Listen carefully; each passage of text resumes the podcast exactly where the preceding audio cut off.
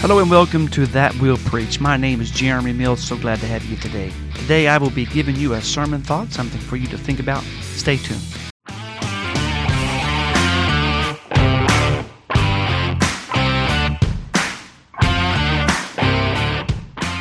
If you're enjoying these podcasts, please go to iTunes, give us a five star review, and leave a comment. This would help us out so very much. Thank you for doing that today.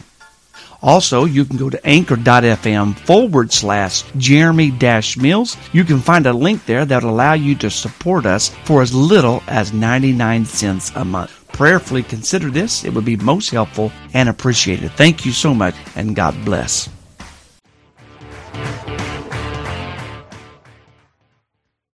Hello, everyone. I wanted to give you a sermon thought, something for you to consider during this holiday season while you're running around being extremely busy. We are affected by the society in which we live. And it doesn't matter what society that we're living in, what culture, what country, we are affected by the environment around us. Um, it determines the style and fashion of our clothes.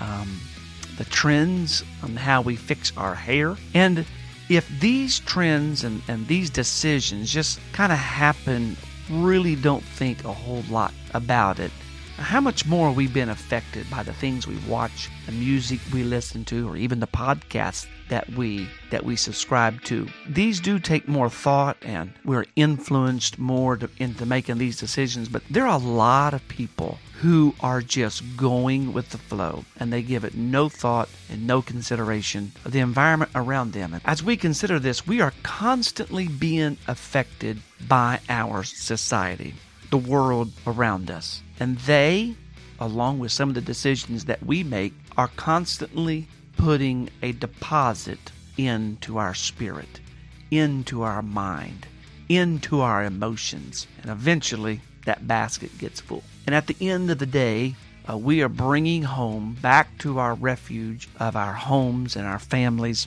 and our lives these baskets full of things, stuff that we have accumulated throughout the day throughout the week, throughout the month. So I'm asking you today, what are you bringing home? What am I bringing home every day?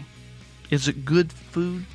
Is it good fruit that's ripe with righteousness? Or is it rotten food to the core with carnality? When I consider this thought, I think about the story in the book of Ruth, chapter 2. Now, we all have preached, verse 16. The Bible says, And let fall also some of the handfuls of purpose for her, and leave them, that she may glean them, and rebuke her not. And we all have preached on the handfuls of purpose and the blessings of God, and it preaches great, and it's easy to preach, and we continue to preach that. But let's read on down, because I think the most important question was asked in this story. Verse 19 says, And her mother in law, which was Naomi, said unto her, that being Ruth, Where hast thou gleaned today? Where have you gathered all of that? This is the question we should be asking the church. Where have you gleaned today? What are you putting in the basket of your emotions? the basket of your spirit and your soul and your life throughout your day, throughout your work week, throughout the month, and throughout the year. Naomi said, Where did you receive all of this? And the question we should be asking the church today is, What are you putting in your basket? Where have you gleaned? What determines most about what goes in the basket is, is a direct result of where we gleaned, for she gleaned in the field of Boaz.